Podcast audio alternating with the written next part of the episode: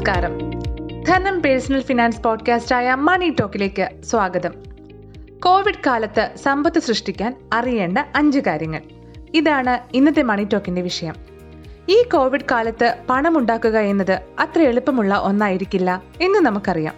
എന്നാൽ ബുദ്ധിപൂർവം ശ്രമിക്കുന്നവർക്ക് അതിനുള്ള വഴി കണ്ടെത്താനാകുകയും ചെയ്യും. സാമാന്യ ബോധവും പ്രായോഗിക ചിന്തയും ക്ഷമയും മനസന്തുലനവും വൈകാരിക ബുദ്ധിയും ഉണ്ടെങ്കിൽ സമ്പത്ത് സൃഷ്ടിക്കൽ എളുപ്പമാകും.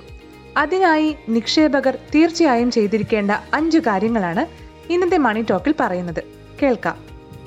ഒന്നാമത് തന്നെ ഭയത്തിൽ നിന്ന് ഒഴിഞ്ഞു നിൽക്കുക എന്നതാണ്.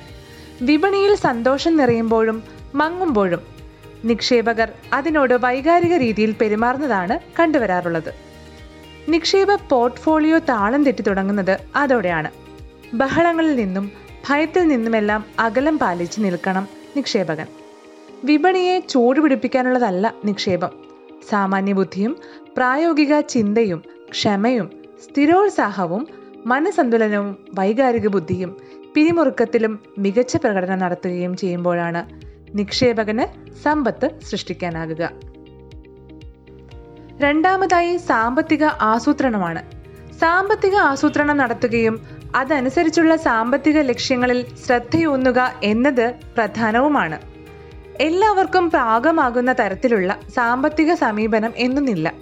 ഓരോരുത്തരും അവരവരുടേതായ സാമ്പത്തിക പദ്ധതികൾ ആസൂത്രണം ചെയ്യണം. ലക്ഷ്യം എന്താണെന്ന് തിരിച്ചറിഞ്ഞ് നിശ്ചയിച്ചാൽ മാത്രമേ എത്ര തുക എത്ര കാലം ഏതൊക്കെ സ്കീമുകളിൽ നിക്ഷേപിക്കണമെന്ന കാര്യത്തിൽ തീരുമാനമെടുക്കാനാകൂ. മൂന്നാമത്തേത് നിക്ഷേപങ്ങൾ വിലയിരുത്തുക. എവിടെയൊക്കെ എത്ര നിക്ഷേപിക്കണം എന്നത് സംബന്ധിച്ച ആസ്തി വിഭജനം നിക്ഷേപത്തെ സംബന്ധിച്ചിടത്തോളം പരമപ്രധാനമാണ്. വിവിധ മേഖലകളിൽ നിക്ഷേപിക്കുന്നതിലൂടെയാണ് വിപണിയുടെ ചാഞ്ചാട്ടത്തിൽ നിന്ന് നിങ്ങളുടെ നിക്ഷേപം സംരക്ഷിക്കപ്പെടുന്നത്. ഒരൊറ്റ ആസ്തി വിഭാഗത്തിലും സ്കീമിലും നിക്ഷേപിക്കുമ്പോൾ വിപണിയുടെ ഉയർച്ച താഴ്ചകൾ വളരെയേറെ നിങ്ങളുടെ നിക്ഷേപത്തെ ബാധിക്കും. അനുകൂല സാഹചര്യം വിലയിരുത്തി വിവിധ മാർഗങ്ങളിലേക്ക് നിക്ഷേപം മാറ്റിയാൽ മികച്ച നേട്ടം ഉണ്ടാക്കാനാകും. അടുത്തത് വൈവിധ്യവൽക്കരണമാണ്. ആസ്തി വിഭജനം പൂർത്തിയായാൽ നിക്ഷേപത്തിലെ വൈവിധ്യവൽക്കരണം ഉറപ്പുവരുത്തണം. ഭൂമിശാസ്ത്രപരമായ മേഖലകളും രാജ്യങ്ങളും പരിഗണിച്ച് പോർട്ട്ഫോളിയോയിൽ വൈവിധ്യത കൊണ്ടുവന്ന് വരുന്നതിലൂടെ റിസ്ക് കുറയ്ക്കാനും അതുവഴി കൂടുതൽ നേട്ടം കൈവരിക്കാനും നിങ്ങൾക്ക് കഴിയും. അഞ്ചാമത്തേതും ഏറ്റവും പ്രധാനപ്പെട്ടതുമായ ഒരു കാര്യമാണ് ഇനി പറയുന്നത്. പോർട്ട്ഫോളിയോ. ഏതൊക്കെ മേഖലകളിൽ നിക്ഷേപിച്ചിട്ടുണ്ട് എന്നതിന്റെ അടിസ്ഥാനത്തിലായിരിക്കും നിങ്ങളുടെ നിക്ഷേപത്തിന്റെ പ്രകടനം. ദീർഘനാൾ അസ്ഥിരമായ നേട്ടമാണ് നിങ്ങൾക്ക് ഓഹരി ഡെറ്റ് നിക്ഷേപങ്ങളിൽ നിന്ന് ലഭിക്കുന്നതെങ്കിൽ പോർട്ട്ഫോളിയോയിൽ അതിനനുസരിച്ച മാറ്റം വരുത്താൻ മടിക്കരുത്. പോർട്ട്ഫോളിയോ സമഗ്രമായ പുനഃപരിശോധനയ്ക്ക് വിധേയമാക്കി മികച്ച നേട്ടം ലഭിക്കുന്ന നിക്ഷേപങ്ങൾ ഉൾപ്പെടുത്തണം. നിലവിലെ സാഹചര്യത്തിൽ ഓഹരി അധിഷ്ഠിത മ്യൂച്വൽ ഫണ്ടുകളിൽ മൾട്ടി ക്യാപ് ഫണ്ട് മുഖാന്തിരം നിക്ഷേപം നടത്തുമ്പോൾ നിശ്ചിത അനുപാതം ലാർജ് ക്യാപ് ഫണ്ടുകളും മിഡ് ക്യാപ് ഫണ്ടുകളും വാല്യൂ സ്റ്റൈൽ ഫണ്ടുകളും ഉൾപ്പെടുത്താൻ മറക്കരുത്. എന്നാൽ നിങ്ങൾക്ക് റിസ്ക് എടുക്കാനുള്ള പ്രാപ്തിയും ഏഴെട്ട് വർഷം കാത്തിരിക്കാനുള്ള ക്ഷമയും ഉണ്ടെന്ന് ഉറപ്പുവരുത്തുന്നതിനൊപ്പം മികച്ച സ്കീമുകൾ തന്നെ തിരഞ്ഞെടുക്കുകയും വേണം.